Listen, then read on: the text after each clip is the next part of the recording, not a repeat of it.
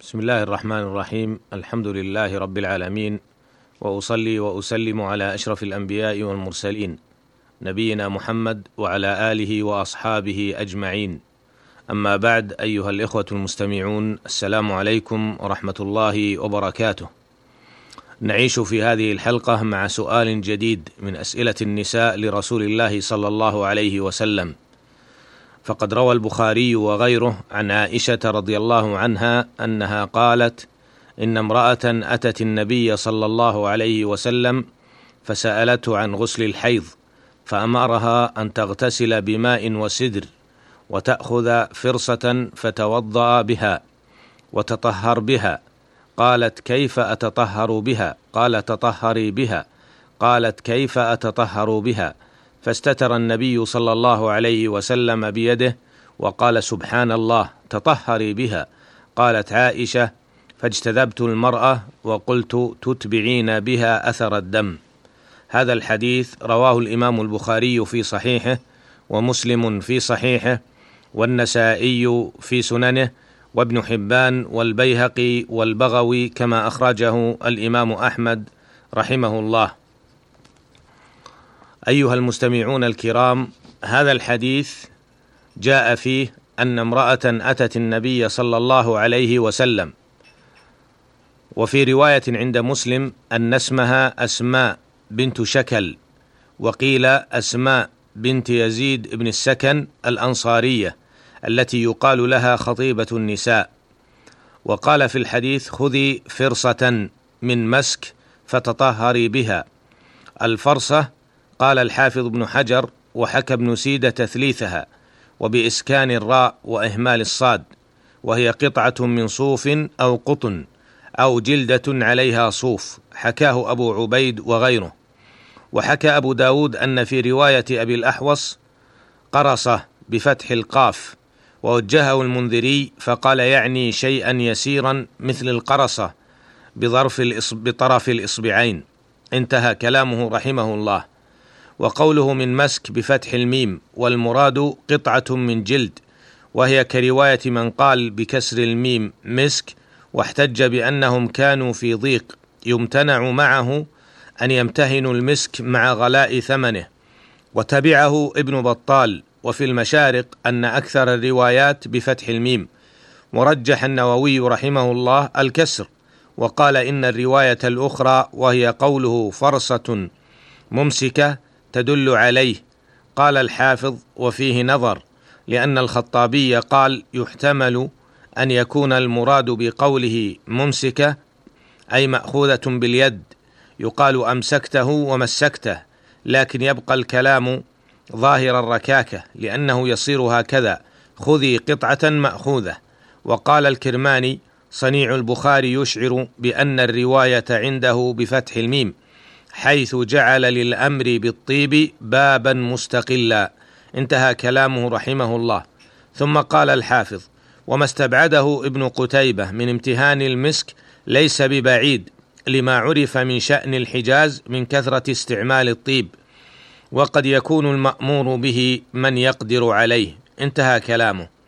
والهدف من استعماله إبعاد الرائحة الكريهة. قال الإمام النووي رحمه الله والمقصود باستعمال الطيب دفع الرائحة الكريهة على الصحيح. قال الحافظ وقيل لكونه أسرع إلى الحبل حكاه الماوردي. قال فعلى الأول ان فقدت المسك استعملت ما ان فقدت المسك استعملت ما يخلفه في طيب الريح. وعلى الثاني ما يقوم مقامه في إسراع العلوق. وضعف النووي الثاني. لو كان صحيحا لاختصت به المزوجة. قال وإطلاق الحديث يرده. والصواب أن ذلك مستحب لكل مغتسلة من حيض أو نفاس. ويكره تركه للقادرة. فإن لم تجد مسكا فطيبا. فإن لم تجد فمزيلا كالطين. وإلا فالماء كاف. وقوله فتوضأ بها أي تتنظف. قاله الحافظ رحمه الله. وقوله قالت كيف أتطهر بها أي بالفرصة وذكرت ذلك لأنها فهمت أن التطهر الغسل. فلم تعرف كيف يكون المقصود بالغسل بالفرصة. وقوله سبحان الله ذكرها النبي صلى الله عليه وسلم هنا للتعجب. وقوله فاستتر النبي صلى الله عليه وسلم أي حياء. وفي رواية عند البخاري استحيا فأعرض بوجهه. وقوله فاجتذبت المرأة أي شددتها إلي وأخذتها ناحيتي بعيدا عن النبي صلى الله عليه وسلم. ومما يؤخذ من الحديث وجوب الغسل على الحائض إذا طهرت لقوله صلى الله عليه وسلم فأمرها أن تغتسل بماء وسدر. ومما يستفاد من الحديث ما قاله النووي رحمه الله السنة في حق المغتسلة من الحيض أن تأخذ شيئا من مسك فتجعله في قطنة أو خرقة أو نحوها وتدخله في فرجها بعد اغتسالها. ويستحب هذا للنفساء أيضا لأنها في معنى الحائض.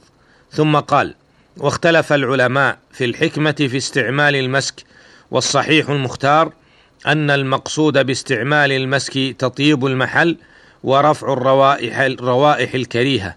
إلى أن قال بل الصواب أن المراد تطيب المحل وإزالة الروائح الكريهة وأن ذلك مستحب لكل مغتسلة من الحيض أو النفاس سواء ذات الزوج أو غيرها.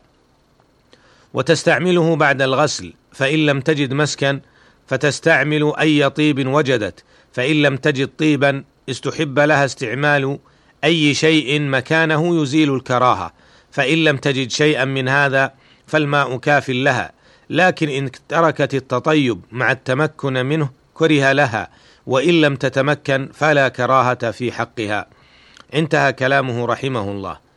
ومما يستفاد من الحديث أيضا أن على المرأة أن تسأل عما يهمها وعن أحوالها حتى المسائل التي يستحيا منها فلا حياء في الدين. وهذه المرأة لم يمنعها الحياء أن تسأل عما أشكل عليها ولم يعبها النبي صلى الله عليه وسلم بذلك فأقرها على سؤالها فلا عيب في السؤال عن أمر الدين يقول الحافظ رحمه الله وفيه سؤال المرأة العالمه عن أحوالها التي يحتشم منها ولهذا كانت عائشة تقول في نساء الأنصار لم يمنعهن الحياء أن يتفقهن في الدين. ومن الفوائد أيضا استعمال الكنايات عما يستحى من ذكره. قال الحافظ رحمه الله وفيه استحباب استحباب استعمال الكنايات فيما يتعلق بالعورات. وقال وفيه الاكتفاء بالتعريض والإشارة في الأمور المستهجنة. ومما يستنبط من الحديث تلك الفائدة التربوية في التعليم وهي محاولة إفهام المتعلم وتكرار المعلومة عليه ولو بأساليب مختلفة. فالرسول صلى الله عليه وسلم كرر الجواب على هذه المرأة عندما لم تفهم المقصود. قال الحافظ رحمه الله وتكرير الجواب لإفهام السؤال وإنما كرره مع كونها لم تفهمه أو لأن الجواب به يؤخذ من إعراضه بوجهه عند قوله توضئي أي في المحل الذي يستحيا من مواجهة المرأة بالتصريح به. فاكتفى بلسان الحال عن لسان المقال. وفهمت عائشة رضي الله عنها ذلك عنه فتولت تعليمها وبوب البخاري عليه الأحكام تعرف بالدلائل. انتهى كلامه رحمه الله. وفائدة تربوية أخرى نختم بها هذه الحلقة وهي الصبر والرفق في التعليم والتربية. فما كان الرفق في شيء إلا زانه وما كان العنف في شيء إلا شانه. والنبي صلى الله عليه وسلم هنا رفق بهذه المرأة مع تكرار أسئلتها وعدم فهمها ولم يعنف عليها أو يتركها.